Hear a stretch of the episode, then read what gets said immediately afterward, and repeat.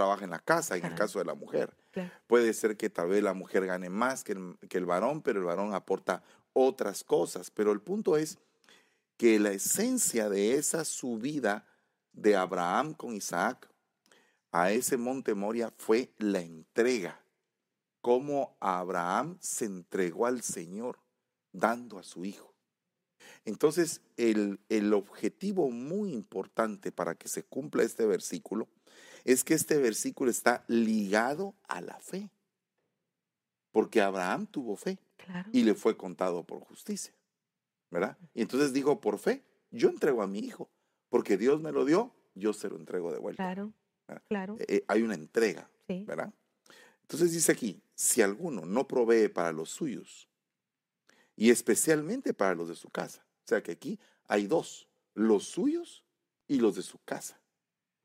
¿Y quiénes son los suyos? Eh, Pues, ¿quiénes son los suyos? Decinos tú. Exactamente. En este caso sería los que de alguna forma dependerían de esa persona. Claro, los, la familia, digamos, paterna, digamos. Podría ser lo- la familia paterna o podrían ser personas, terceras personas que en algún momento dependen de, de ellos. Por ejemplo, un hermano, una hermana. Entonces, una persona que tiene fe tiene la capacidad de provisión, pero el que no tiene capacidad de provisión ha negado la fe. O sea que la fe te provoca proveer. ¿Verdad? Dice, ha negado la fe y es peor que un incrédulo. Entonces aquí hay dos, dos cosas importantes, incrédulo y provisión. Veamos, veamos acá lo que dice acerca de provisión. Esa palabra en griego significa considerar de antemano. O sea que antes de que la persona necesite algo, yo ya sé que lo necesita. ¿Verdad? Por ejemplo, una mujer que va a tener un bebé necesita prepararse con pastillas prenatales. ¿Verdad? Es una provisión. Sí. Una mujer que va a tener un bebé o dos o, o una pareja que va a tener un bebé se preparan con una cuna. Claro. Se preparan, eh, por ejemplo, con un lugar a donde irse a componer, un doctor que los tenga que ver. Entonces, de antemano, o sea, esa palabra proveer es como considerar de antemano lo que se necesita. Para eso se arma un presupuesto y no es solamente un presupuesto a- acerca del dinero, sino que un presupuesto de vida. O sea, ¿qué son las cosas que se necesitan para vivir? Y no solamente se necesita dinero. Uno de los factores tan importantes en un matrimonio de lo que se necesita es la provisión espiritual, Importante. ¿verdad? Sí, digamos, en el caso eh, del varón, eh, pues debería de ser el varón, el, si es el proveedor de la casa, porque según la Biblia es el que tiene que proveer, aunque también la mujer, pero digamos, si es por excelencia el proveedor es el varón, pues debería de proveer, proveer no solo lo material, sino que también lo espiritual. Aquí el problema es que muchas veces es la mujer la que busca más al Señor que el varón. Eh, puede ser que porque algunos dicen, no, es que yo estoy trabajando mucho y tú tienes más tiempo para orar, tú tienes más tiempo para buscar, pero yo me recuerdo de mi papá y yo nunca vi a mi papá eh, que por cuestiones de trabajo no fuera a la iglesia o que no le diera tiempo servir. Entonces no entiendo por qué la onda de ahora es por el trabajo no sirvo, por el trabajo no proveo a, a mi esposa de lo espiritual. No entiendo por qué ahora esa es la onda moderna. Porque las prioridades cambiaron. Entonces, las prioridades ya no es la búsqueda de Dios, sino que la búsqueda del dinero. Entonces, cuando cambias tu prioridad, Sí. entonces cambias todo el sistema de provisión de la casa. Sí, el problema cuando buscamos el dinero y no al Señor es que el trabajo cuando se hace con afán por el dinero se cansa la persona y se envejece. Mientras que cuando se busca al dador de todas las cosas, como Él es el dador de todas las cosas, pues a nosotros nos persiguen las, las riquezas, dice la Biblia, y que la riqueza del impío es para el justo. Entonces, ¿cómo somos justificados? Pues por el Señor. Entonces, cuando la persona busca a Dios y, y trabaja, por supuesto, no estamos hablando de que va a haraganear por buscar al Señor de ninguna manera, sino que buscando al Señor la provisión viene más fácil y sin mayor, eh, eh, sin mayor afán, porque el afán es lo que mata a una persona. Yo conozco personas bien jóvenes que padecen del corazón, padecen de taquicardia, padecen de presión alta Y uno dice, pero ¿por qué? Porque está afanado, está afanado por estar haciendo muchas cosas. Pero yo digo, ¿por qué no buscamos primero a Dios? Y después todas las cosas vienen por añadidura. Pero lo predicamos, lo leemos, lo recontraleemos, lo estudiamos en la doctrina y sin embargo no, no lo seguimos. Y, el Señor por eso dice, eh, ¿por qué nos, si nos da la clave el Señor para estar saludables, jóvenes, contentos, atendiendo a nuestra familia, atendiendo las cosas del Señor, atendiendo nuestra, nuestra ofrenda agradable, porque cuando dice la ofrenda agradable, no está hablando solo de dinero, está hablando de darnos nosotros. Si no nos está pidiendo el Señor 24 horas de servicio, nos pide nuestro tiempo para su obra, para su casa y para la casa donde nos dan un techo espiritual. O sea, el que entiende rápido lo hace, pero a veces el afán, digo yo, ¿para qué ganar tanto si lo vamos a ir a dejar a donde el doctor? Claro. ¿No crees? Por ejemplo, aquí esta palabra provisión significa buscar por adelantado. Entonces, digamos, tú tienes un bebé, tienes que buscar por adelantado en dónde va a estudiar. Eh, en qué daycare o en qué eh, kindergarten o escuela lo vas a poner o colegio. claro. Vas a tener que eh, separar mm, y, y- y de- y meditar con respecto a qué conveniente puede ser ponerlo en escuela pública, qué conveniente puede ser ponerlo en colegio, qué se gana acá, qué se pierde. Porque algunas personas esas cosas no las piensan. Entonces, el problema es que de repente, mm, digamos, aquí en Estados Unidos se maneja mucho el asunto de que el colegio es por el sector donde vives. Entonces, de, de- de- de momento, eh, resulta que te tocó vivir por cuestiones de presupuesto en un sector donde hay, pues, digamos, pandillas, donde hay eh, eh, tráfico de drogas, donde hay eh, promiscuidad, prostitución y todas esas cosas. Pues entonces en la escuela van a llegar todos los hijos de todos los que contrabandean drogas, de todos los que pertenecen a una pandilla, de los que tienen un vicio o de los que son eh, hijos de, personas que no tienen una, una calidad de vida adecuada. Entonces, ok, mando a, a- a mi hijo ahí sin conocer quiénes son los que están ahí, qué es lo que influye ese sector. Digamos que aquí en Estados Unidos hay, hay escuelas que tienen un estándar educativo bien alto y otras escuelas que tienen un estándar educativo bajísimo. Y entonces, si el padre no se ocupa de poder llevar a su hijo a una escuela con una educación fuerte, una educación sólida, pues la consecuencia va a ser que al final no va a ser su hijo tan preparado. Entonces, esto hay que buscarlo por adelantado, Claro. hay que meditarlo, hay que, hay que ver cuántos hijos tenemos la capacidad de tener, porque, porque en estos días no es cuestión de como el pasado que podías tener 12 hijos y no los podías mantener precisamente bien, sino que tenían que ellos librarse las batallas solos. Entonces yo creo que el efecto de la provisión tiene que ir muy, pero muy ligado a la fe. Imagínense ustedes que, que Abraham, eh, los hijos que Abraham tuvo, tuvo, lo tuvo con Agar, lo tuvo con, con Sara y con Setura. Y fue un grupo de hijos que, que fueron padres de naciones. Entonces tú no sabes cómo puedes preparar a tu hijo o para qué lo vas a preparar si no de antemano empiezas a hacer una provisión adecuada para él. Por ejemplo, tan, tan sencillo como proveer para el retiro tuyo. Va a llegar el día en que vas a llegar a ser viejo. Y si no te has preparado, esos días van a ser dolorosos. Sí. Porque, porque va a llegar el momento en que vas a, va a decir tu cuerpo, ya no quiero trabajar. ¿Y qué va a pasar en ese momento? Cierto. Cuando, eh, eh, cuando un carro ya no arranca, ¿qué pasa? Pues se para. ¿Quién te va a sostener? ¿De qué vas a vivir? Entonces todo eso es efecto de provisión. Voy a proveer para mi futuro. Claro. Voy a tener un plan de retiro, un plan de jubilación, voy a tener Un un, seguro, ahorro, un voy a comprar unos bienes. ¿Qué pasa si me muero? Tengo que proveerle un seguro. Entonces, esta palabra proveer significa mantenimiento para otros. ¿verdad? Entonces, fíjense que acá hay tipos de provisión. Hay una provisión, por ejemplo, dice, acción que consiste en proporcionar a alguien lo necesario para un fin determinado. Por ejemplo, una provisión de medicamentos para la salud. Entonces, solamente eso. ¿Tienes dinero para cuando te enfermas? ¿Qué pasa cuando te enfermas? ¿Y por qué no tienes dinero? ¿Será que estoy en el trabajo adecuado? Son preguntas que nos debemos de hacer en el matrimonio. Porque a veces nos conformamos y nos metemos en círculos que no avanzamos, que nos quedamos ahí Sí, atorados. Eh. ¿Cuántos años tienes de estar trabajando con este patrón? "Ah, pues tengo 20 años. ¿Y cuántas veces te has subido el sueldo? Pues una vez. Una vez en 20 años. O sea que en ese lugar no te estás superando. O sea, 20 años para un aumento de sueldo no te estás superando. Bueno, he tenido diferentes ascensos. Eh, eh, empecé, digamos, entrando en el área, por ejemplo, de limpieza y ahora soy gerente de una agencia. Ah, bueno, entonces tal vez eh, tu, tu superación personal se ha dado en ese trabajo. No te cambies Ujú. porque te están apreciando. Ujú. Entonces, todos esos puntos son importantes.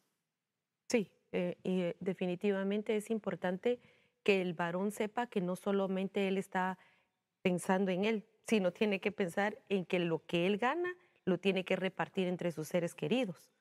Y entonces muchas veces dice, no, yo me conformo, pero ¿cómo está su casa? ¿Cómo están nuestros hijos? ¿Cómo está nuestro esposo, esposa? Entonces él tiene que no solo pensar en él.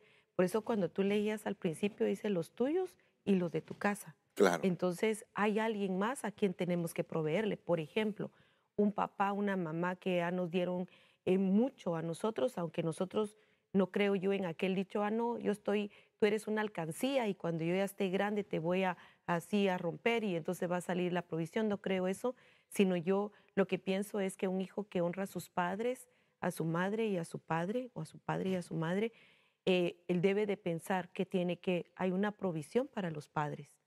Eh, yo siempre he visto, por ejemplo, aquí en la iglesia, gente que le provee a sus papás, siempre están, siempre están bendecidos. Siempre, todo el tiempo. Siempre están contentos, siempre están felices porque hay una satisfacción que da el darle a los padres cuando uno ya está grande.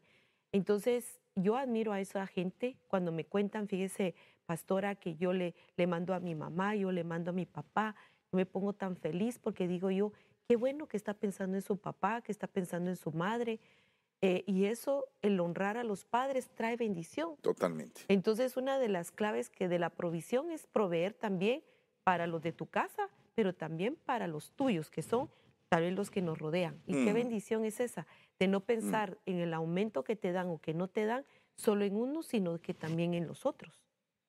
¿No? Perfecto. ¿Verdad? Excelente. Sí, miren, tal vez uno dice, ok, le voy a proveer a mis padres, pero ¿qué pasa si un hermano tiene necesidad?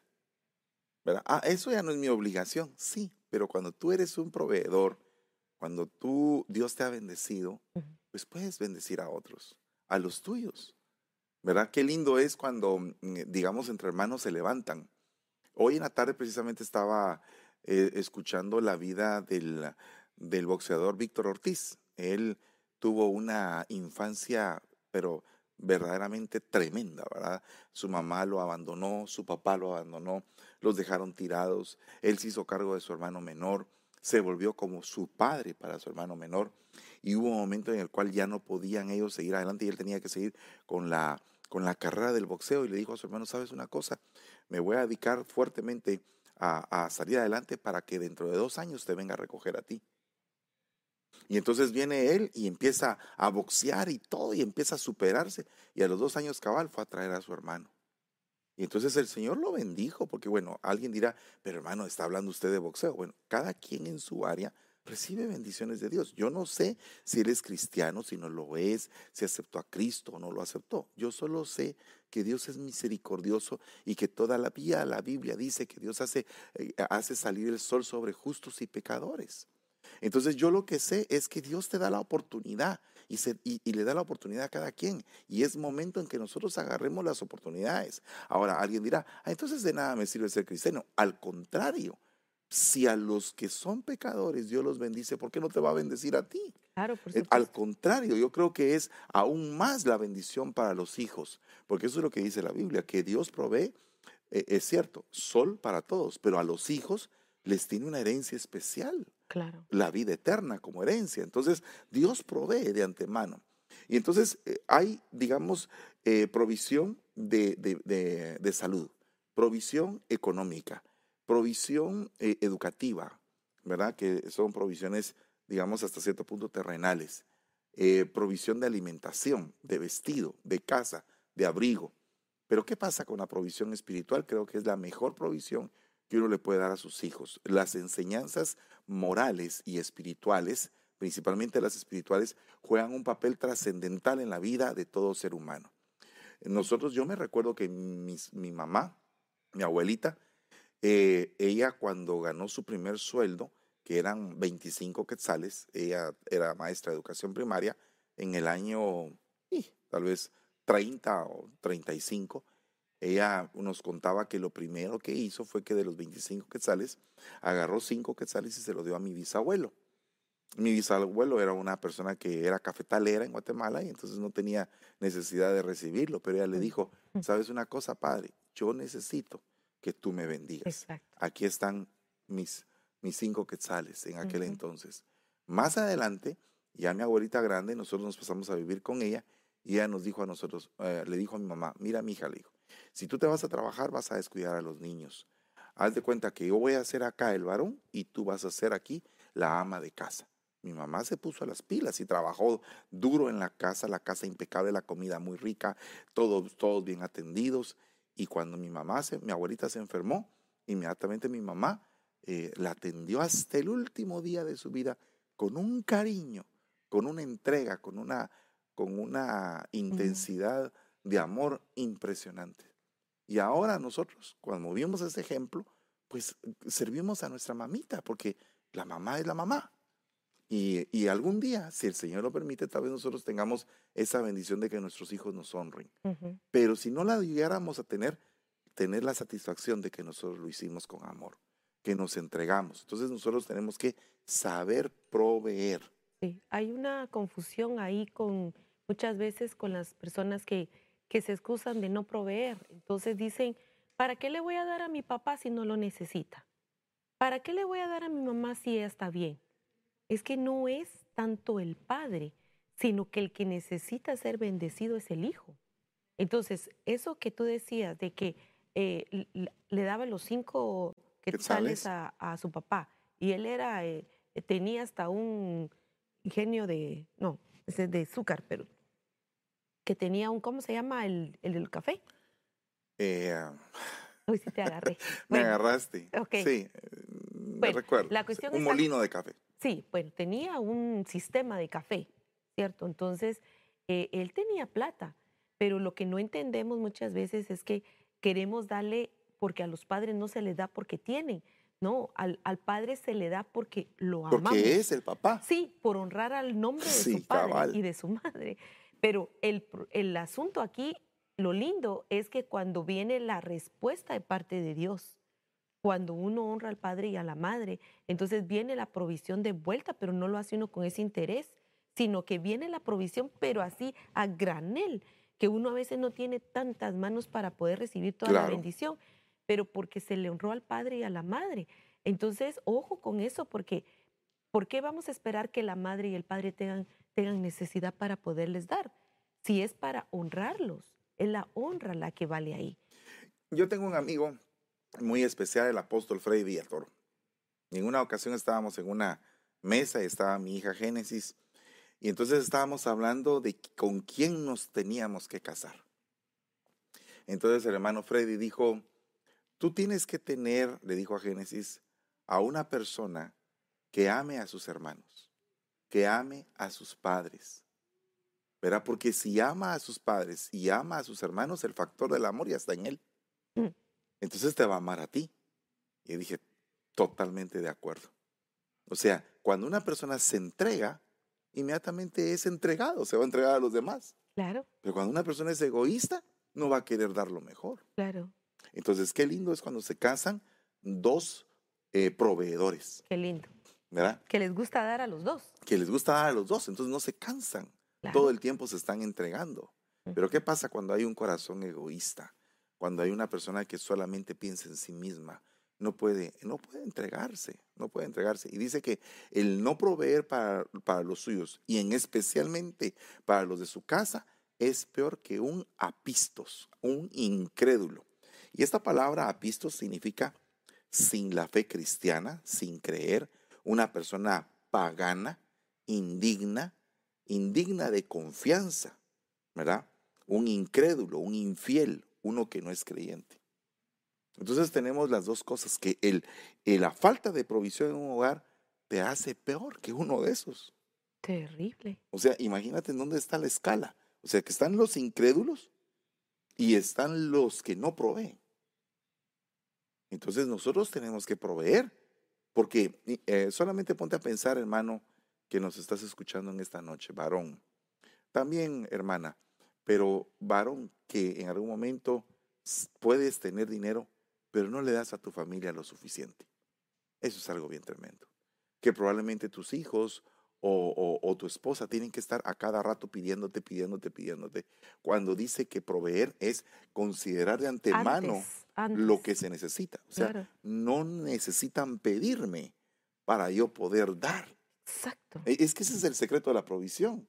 El secreto de la provisión es que sin que tú necesites vestidos, yo sé que lo tengo que comprar. Sin que tú necesites, eh, por ejemplo, irte a arreglar a un lugar para cortar tu pelo, tiene que haber una provisión para cortar el pelo. Sin que tú te enfermes, tiene que haber un seguro para que cuando te enfermes haya como poder eh, cubrir esa enfermedad. O sea, eso es realmente la provisión. La provisión es considerar de antemano. Considerar de antemano es que tanto ella como yo, cada día vamos a ir avanzando en edad, que vamos a ser de viejos. Porque eh, podemos nosotros eh, decir, Dios va a proveer, si Dios siempre va a proveer. Pero ¿qué va a pasar con lo que no ahorraste y Él te proveyó?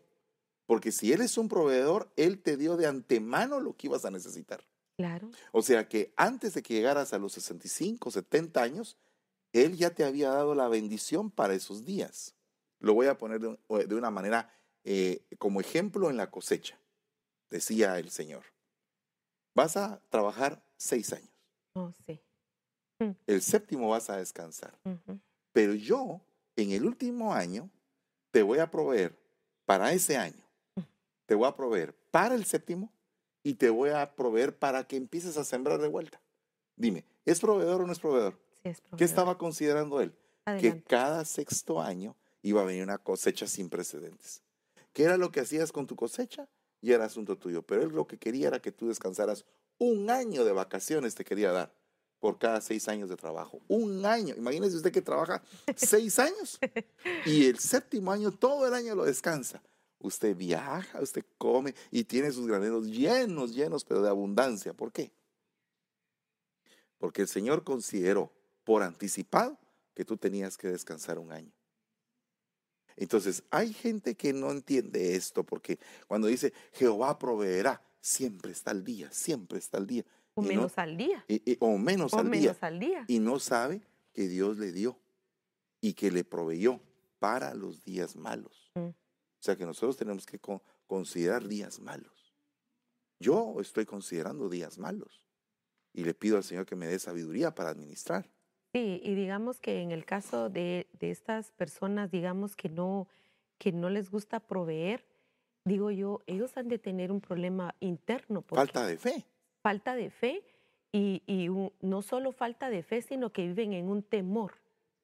Porque digamos que no pueden, eh, en el caso, digamos, yo tenía compañeros de trabajo que no salían de vacaciones. Yo les decía, pero ¿por qué no salen de vacaciones? Te dan 15 días de vacaciones en Guate. Aquí no sé, pero en Guate te dan 15 días de vacaciones. Entonces, todos me decían a mí, vamos a trabajar porque te pagan el doble. Pero yo decía, pero no descansa tu cuerpo, no descansa tu mente, no estás relajado ni 15 días, no. Se afanaban más por, por trabajar más y, y al final no tenían ni para los pañales de los niños. Entonces yo decía, ¿por qué tanto afán? ¿Por qué no mejor eh, eh, trabajen lo que tengan que trabajar y descansen lo que tienen que descansar? Entonces yo me recuerdo que si esto es bíblico, Totalmente. entonces va, y te dice el Señor un año, y la gente no quiere ni descansar ni 15 días. Y mire, hagámoslo un poco más dramático.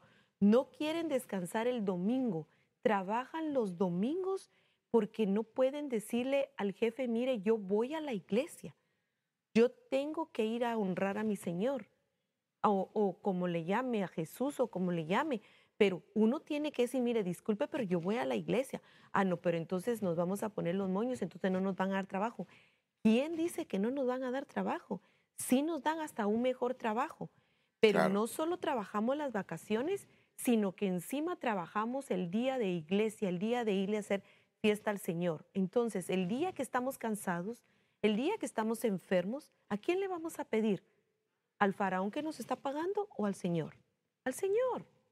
Entonces, ¿por qué ni siquiera podemos un día completo no le podemos dar al Señor? Por ejemplo, ¿cuánto dura ahora los cultos? No es como antes, que duraba hasta tres horas y media, dos horas. Y, a veces les decimos, ¿y por qué no se quedan a los dos de servicio? Tengo que trabajar. Dios mío, digo yo, entonces. Entonces va a decir, no, hermana, pero es que no todos estamos en la misma condición. Ok, pero tenemos el mismo Dios. Y ese Dios es proveedor. Yo me recuerdo que cuando mis papás se divorciaron, mi papá ganaba 400 quetzales. Eh, cuando nosotros nos fuimos a la casa de mi abuelita, mi mamá, o sea, mi abuelita, ganaba 225 quetzales. Mm. Esto me enteré yo, me enteré yo ya cuando tenía como 18, 10 18 años, 18 años, porque en ese momentito me recuerdo que había surgido el- eh, la situación de la jubilación de mi mamá. Entonces mi, mi abuelita terminó con una carrera de servicio en el magisterio de Guatemala de 51 años. Y terminó no porque quisiera terminar, A terminar. sino que le llegó una carta del, del presidente de la República de aquel tiempo do- diciendo de que ya era demasiado el tiempo y que le daba tantos meses para jubilarse. Me recuerdo que cuando llegó ese telegrama a la casa, todos nos pusimos como que era el apocalipsis, porque dijimos, ¿y ahora qué vamos a hacer? ¿Verdad? Pero curiosamente ese presidente, a la par de que había mandado el telegrama, decía también de que le daba la oportunidad de irse con el 100% de su salario a jubilarse. Entonces eh, eh, no había dinero para pagar tramitador y entonces se me quedaron viendo a mí, como yo estaba estudiando para perito contador, me dijeron, tramita tú la jubilación. Y entonces me puse a tramitar y entonces empecé a ver todos los documentos de cómo era que ella ganaba. Y entonces, cabal, en el momento en que mis padres se divorciaron, mi papá ganaba el doble que mi abuelita. Pero mi papá se fue a la, a la corte y entonces dijo, yo lo más que puedo dar por mis dos hijos, mi hermana eh, y yo, y, y- y- y mi mamá, es 50 quetzales por los tres. Entonces, bueno, se acordó que iba a dar los 50 quetzales, cosa que costó mucho que los diera.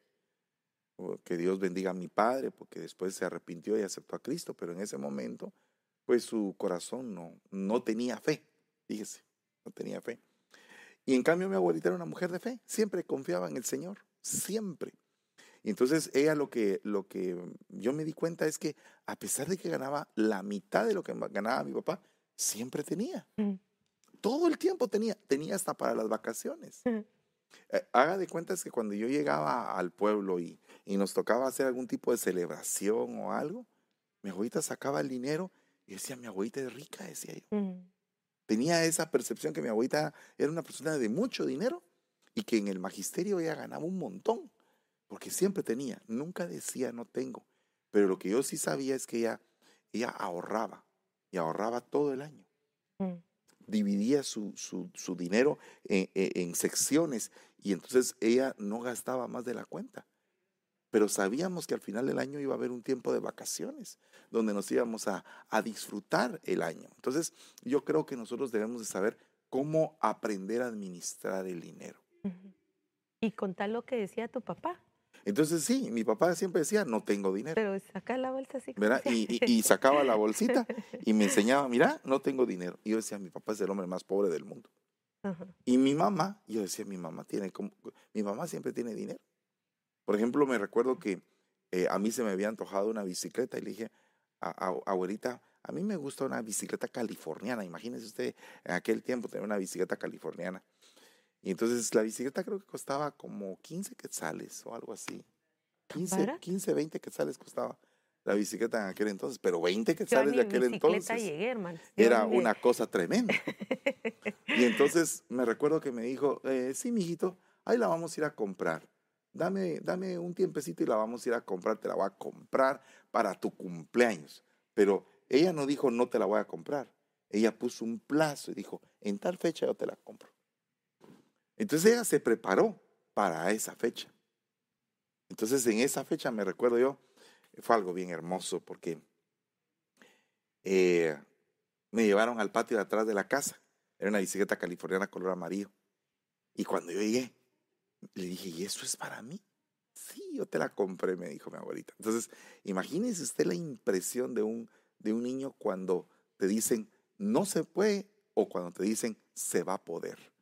Fíjate que es bien diferente, porque, porque lo que entra a tu corazón es muy distinto. Sí. ¿Verdad? Es, es algo que te llena de fe. Por eso entiendo por qué te gusta el color amarillo. Sí, e, es que te llena de fe, que te dice, hay una esperanza, vas a tener lo que quieres. Porque cuando mi abuelita decía, lo vas a tener, era porque lo ibas a tener. No, no había opción. Así era, porque la palabra de mi abuelita era eh, la palabra que se cumplía. Entonces, eh, era una palabra de fe. Entonces son cosas que te marcan. Y yo, yo pienso que cuando tú tienes a alguien que te provee, te da seguridad. Una, la provisión, el efecto de la provisión es sentirte seguro. Cuando tú tienes provisión no te hace falta nada. Qué lindo. Bueno, en mi casa, eh, mi papá pues era un hombre pues bastante mayor. Eh, mi mamá se había casado con un hombre que le llevaba casi 30 años. Entonces, eh, pues mi papá llegó un momento en que, como dices tú, el cuerpo le dijo, ya no quiero trabajar. Claro. Y entonces yo me recuerdo que llegó y un día le fue a decir a mi mamá que él ya no, ya no iba a trabajar. Y entonces se puso las pilas mi mamá. Y mi mamá era, pero una excelente administradora. Entonces, eh, yo la miraba a ella como ella le, le, le, alcanzaba para todo. Y yo cuando, bueno, era como que se volvió esto testimonial, ¿verdad? sí. Pero bueno, espero que usted esté edificado. Eh, pero digamos que yo me recuerdo que iba yo al mercado con mi mamá y entonces ella siempre, digamos, había, por ejemplo, en donde estaba la venta de huevos, ¿verdad? Eh, estaban los tres diferentes precios. Y entonces ella siempre compraba los más caros. Y cuando íbamos a la carne, comprábamos la mejor carne. Y entonces yo, yo le preguntaba a ella, mami, ¿por qué tú siempre compras lo, lo mejor? ¿Verdad? ¿Por qué? Porque mi papá no estaba trabajando. Entonces yo decía, ¿de dónde mi mamá saca dinero? Pues sí tenía mi papá algunas propiedades y alquilaban, pero realmente la que administraba era mi madre. Y yo miraba a ella cómo le alcanzaba para todo. Y entonces me decía mi mamá, porque yo diezmo en la casa del Señor, me. Entonces ella, su buena administración la traía de los diezmos y de las ofrendas. O sea, ella era, ella decía, yo siembro en la casa de Jehová porque yo sé que eso me va a hacer rica a mí. Era tan inteligente, ¿va? Porque el principio de la sabiduría, el temor a Jehová. Y la sabiduría es el mejor administrador que uno puede tener. Y yo me recuerdo que preparaba el diezmo y la ofrenda con anticipación. Sí, totalmente. Y con billetes nuevos. Oh, sí. nosotros no le podíamos dar a mi madre billetes arrugados o mucho menos rotos o ni doblados ni de la esquinita. Y me decía mi mamá, ¿y así me vas a dar el, el diezmo para el Señor? Nosotros teníamos que planchar los billetes para que, pero no con plancha, pues va a plancharlos, eh, es decir, bien desarrugados, bien nítidos, para que nosotros le, le eh, revisara qué, qué, billetes íbamos a dar. A mí dame el más nuevo, decía, me das pero el más nuevo. Y entonces, pero yo miraba la, cómo ella, con poco, cómo hacía tanto. Y me recuerdo yo que yo era la primera en llevar los útiles a la escuela. Eh, todos se tardaban un poco más. No, yo era la primera, el uniforme, el forro de los nítidos, todo. ¿Y, quién le proveía a mi madre? El Señor. El Señor, y Él es el que le daba la sabiduría para administrarlo. Mm. O sea, no solo le, le, prohíba, le proveía el dinero, y sino que también la inteligencia para poderlo administrar. Entonces, bien impresionante, la verdad, yo tengo un gran testimonio sobre eso. Impresionante. Impresionante. E, es, es, es bien, bien tremendo todo este tema porque eh, imagínese usted que los que no proveen son peores que los incrédulos. ¿Cómo son los incrédulos? Fíjense cómo son los incrédulos. Lucas 12:46. El Señor de aquel siervo llegará un día cuando él no lo espera, a una hora que no sabe, y lo azotará severamente y le asignará un lugar con los incrédulos. ¿Qué siervo es ese? El siervo que no se preparó. Entonces, mm, tenemos que prepararnos. ¿Qué es preparar? Preparar es algo Anticipado. anticipado. ¿verdad? Entonces, esa es una cosa, que eh, eh, el, el que no provee es peor que un incrédulo, y el incrédulo es aquel que no se prepara. Y ¿Verdad? en lo espiritual, igual. Ah, por supuesto. Dice Hechos 26.8, ¿por qué se considera increíble entre ustedes que Dios resucite muertos? O sea que el incrédulo no cree en la resurrección. Por lo tanto, el incrédulo no tiene esperanza. El que no provee para su casa es peor que uno que no tiene esperanza. O sea, yo no estoy diciendo que en algún momento tú pierdas el trabajo y no tengas dinero para poderle dar a tu familia. Pero yo de lo que estoy hablando es de aquel que sí tiene trabajo, de aquel que sí puede proveer y no lo hace. De ese estamos hablando. Y dice aquí otra cosa. Respondiendo Jesús, oh generación incrédula y perversa, ¿hasta cuándo estaré con ustedes y hasta cuándo os tendré que soportar? Tráigamelo acá. Cuando hay falta de sanidad, es porque hay incredulidad. No siempre una enfermedad es, es ah, espiritual. Hay enfermedades biológicas, enfermedades por demonio, por espíritu inmundo, por causa de. Satanás, por herencia, para que la gloria de Dios se manifieste, por pecado. Bueno, hay por lo menos siete tipos de enfermedades. Pero el punto es que aquí en este sentido un incrédulo es aquel que no cree en la recuperación. O sea que un incrédulo se siente derrotado, se queda derrotado. No tiene cómo poder salir adelante. ¿Verdad? Eh, las derrotas, cuando a una persona le falta fe, wow, qué tremendo. Y hay personas que tienen fe en lo que no deberían de tener fe Sí, y aún así salen adelante. Ujú. ¿verdad? Vea este punto. Y si todavía nuestro evangelio está velado para los que se pierden, está velado, en los cuales el Dios de este mundo, o sea, el enemigo, ha cegado el entendimiento de los incrédulos. O sea que un incrédulo es ciego, es corto de vista, no puede ver hacia el futuro. Pero una persona que provee es una persona que ve el futuro. Un, provi- un- un proveedor es alguien que considera el futuro como algo que va a venir. Por eso es que provee, por eso es que se anticipa, porque dice, ah, en el futuro nos va a hacer falta tal cosa, en el futuro tal otra, en el futuro Como las tal otra. hormigas. Claro, Como las hormigas que en tiempo de, de- de primavera o tiempo de verano eh, cosechan o meten su todo en el hormiguero para el tiempo de invierno, no tienen que, ellos no les falta su comida. Entonces, igual nosotros. y entonces dice, no estéis en yugo desigual con los incrédulos. ¿Qué asociación tiene la justicia con la injusticia, con la iniquidad? ¿O qué comunión la luz con las tinieblas? ¿O qué armonía tiene Cristo con Belial? ¿O qué tiene, qué tiene en, com- en común un creyente con un incrédulo? Entonces, si el que no provee para su casa es peor que un incrédulo, ¿qué armonía va a tener un, ah, un, eh, una persona que no provee con alguien que es creyente? No, no, no puede tener armonía, porque el creyente siempre va a estar pensando en el mañana, el creyente va a estar pensando en las bendiciones que vienen de parte de Dios, pero el incrédulo no lo va a pensar así. No, y los hijos cuando ven eso, eh, tienen que, el que tiene que dominar es el creyente, no, Amén. no el que, el que le falta eh, fe, porque si no los hijos se vuelven también sin fe. Entonces todo es, una, es un círculo vicioso y se vuelve un hogar pobre, Claro, porque la fe lo que provoca es una gran pobreza, por supuesto. porque como no hay esperanza, entonces después viene la depresión. Y cuando viene la depresión y es el padre o la madre los que tienen depresión, que son los proveedores de las cosas en la casa, ¿cómo estarán los hijos? Porque los hijos tal vez no dicen nada, pero ellos sienten por dentro toda esa pobreza. Porque, por ejemplo, con un papá, como tú me estabas diciendo, ok, yo sé que él se arrepintió, tu papá, pero digamos que, ¿cómo ha de haber sido tu, hubiera sido tu crecimiento con él si tú hubieras seguido viviendo con, bajo el techo de él, en una gran pobreza, no solo espiritual, sino también material? Entonces, tal vez muchos jóvenes o, niños están viendo esta pobreza en los hogares.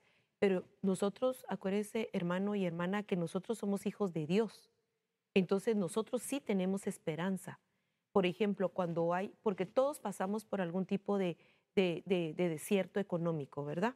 No Claro. estamos aquí poniéndonos como los que a nosotros nunca nos ha pasado nada, no, sino que estamos, estamos predicando un Cristo que sí puede proveer aún en medio del desierto y que sí nos puede sostener por medio de la fe y de la esperanza que vamos a salir adelante y que no siempre vamos a estar en el mismo, dándole vueltas al mismo desierto 40 años, sino que tenemos que salir de ahí y llegar a la tierra prometida, porque eso, eh, eso le pasa a muchas personas, a muchos hogares que están dándole vueltas al mismo problema en lugar de buscar al solucionador de todos los problemas Por que es supuesto. al Señor.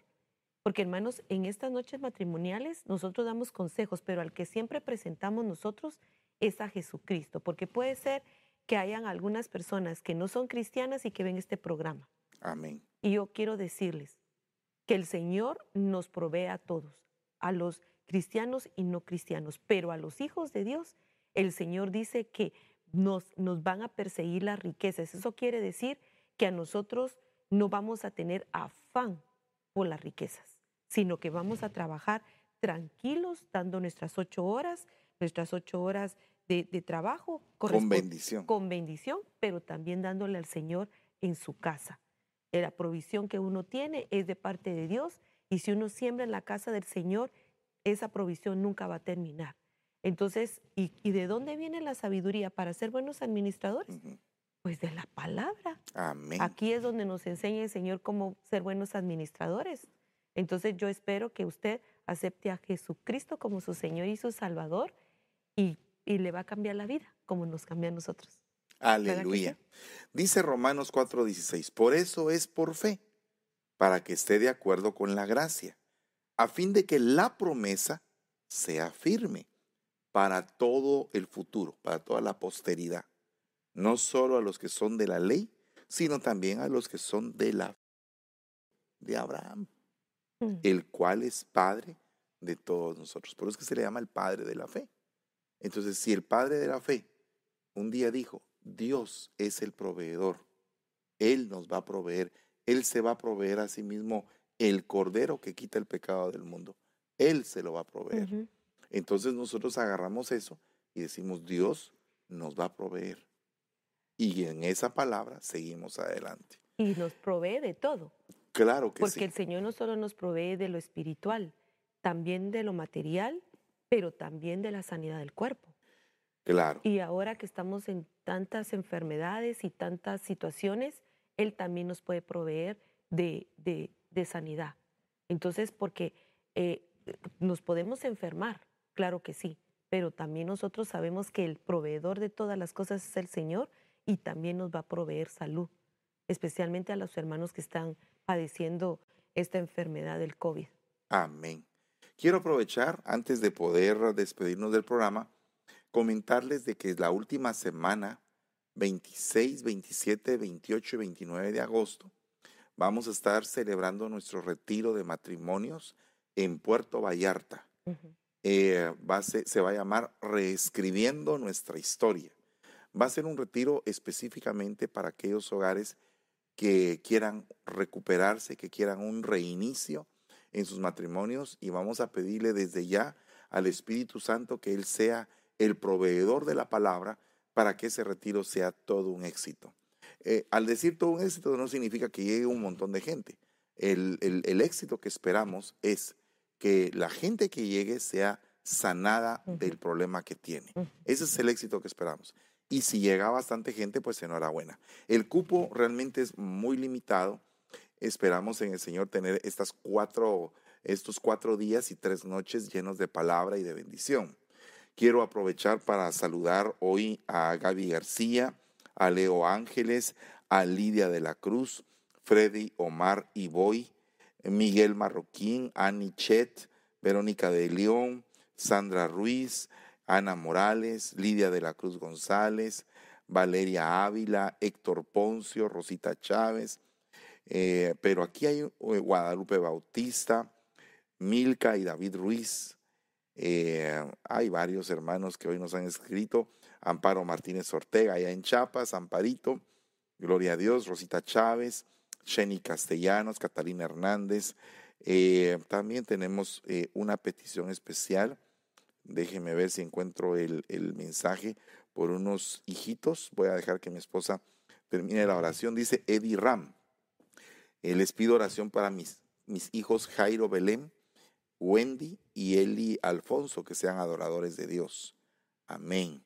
¿Hijos de quién son? Eh, hijos de Eddie Ram. Miguel Marroquín, Ana Noemí Matute, Johanita de Villeda. Dios te bendiga, Johanita, allá en Texas.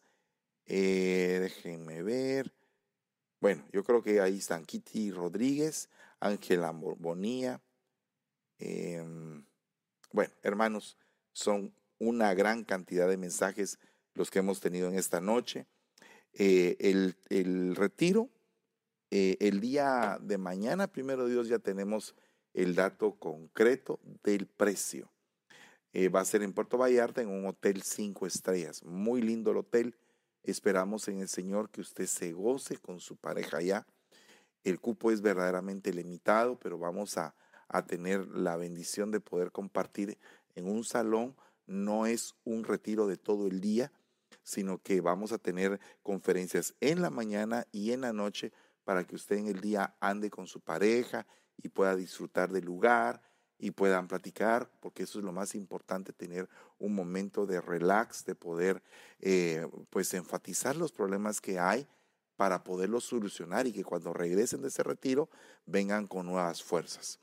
Así que voy a dejar a mi esposa que termine con una oración y esperamos en Dios poderlos ver eh, pues mañana en el devocional de ella y el día viernes en Aljaba del Salmista. El día sábado eh, va a ser el evento de jóvenes siempre a las 5 de la tarde y el día domingo nuestros servicios a las 9 de la mañana y a las 11 y 30 de la mañana, tanto en San Francisco como en el área de San Pablo. Usted puede ver en el Facebook las dos direcciones. Y en la tarde de forma, eh, de forma virtual, siempre eh, proyectando los servicios que se dieron en la mañana, pero los que no fueron transmitidos en la mañana van a ser transmitidos por la tarde. Así que que Dios les bendiga mucho y dejo a mi esposa para que cierre el programa y que oremos todos juntos por esta restitución, recuperación y restauración matrimonial. Sí, amén. Padre que estás en los cielos, te damos gracias, Señor, por esta noche. Gracias por tu palabra, Señor. Te rogamos, Señor bendito, que si no hemos entendido lo que es la provisión, Señor, lo podamos entender nosotros sabemos que tú eres el proveedor por excelencia, Señor. Tú eres el que nos enseñas, Padre, y te rogamos que los hogares, Señor, que han estado pasando problemas económicos o problemas eh, espirituales, Señor, o problemas morales, problemas sentimentales, Señor, donde la provisión no ha podido llegar, Padre, que una nuevamente eh, la fe y la esperanza, Señor, pueda caer sobre cada uno de ellos, Señor, en esos hogares, Señor, que están padeciendo. Yo te pido, Señor, en el nombre de Jesús, que les proveas de fe, de esperanza, Señor, para que ellos se puedan levantar. Señor, que sepan que con el afán, Señor, nosotros no podemos hacer nada, pero si te buscamos a ti, primeramente, Señor, todo lo demás, pues nos va a ser añadido. Padre, te rogamos en el nombre de Jesús que seas tú nuestro proveedor. Y te rogamos también, Señor, por aquellos que están enfermos, Padre bendito, que tú les proveas de sanidad, Señor, en el nombre de Jesús sabemos que tú eres el dador de todas las cosas y nosotros, Señor, ponemos nuestra fe en ti, Señor, nuestra mirada en ti, Padre, de donde viene nuestro socorro. Y también te pedimos, Señor, por el hermano que está pidiendo por sus hijitos, Señor, eh, el hermano eh, Iván. Iván. Eh, aquí lo tengo, no, no, no me aparece. Te rogamos, Señor, que le, le conteste su oración de mi hermano, Señor, que está pidiendo por sus hijitos, Padre. Te lo rogamos en el nombre de Jesús, que lo ayudes, Señor, que lo socorras, Padre. Eddie, Eddie Ram. Eddie Ram, Señor, te lo rogamos, Señor bendito. Te pedimos por Eddie Ram, Señor, que Él está pidiendo por sus hijos, Padre. Tú sabes que cuando un padre o una madre pide por sus hijos, Señor, es porque hay una emergencia ahí en los niños, Padre.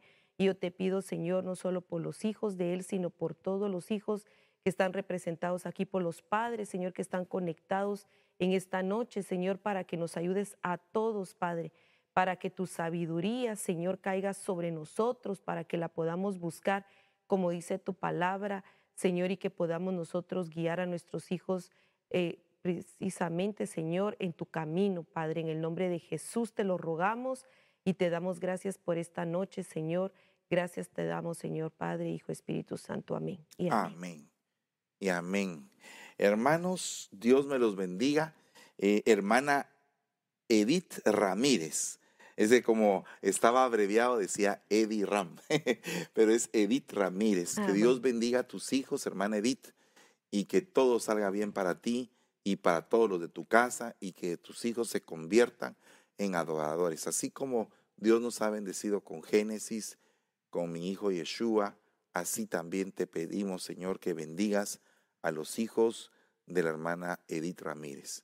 También te ruego por la salud de Victorio Hernández, pastor allá, y de Arelis Hernández allá en Oregón, en el nombre de Jesús. Te suplicamos que los sanes y que los levantes en el nombre de Jesús. Amén y amén. Amén. Feliz noche, hermanos. Nos vemos primeramente Dios el domingo. Mañana con mi esposa.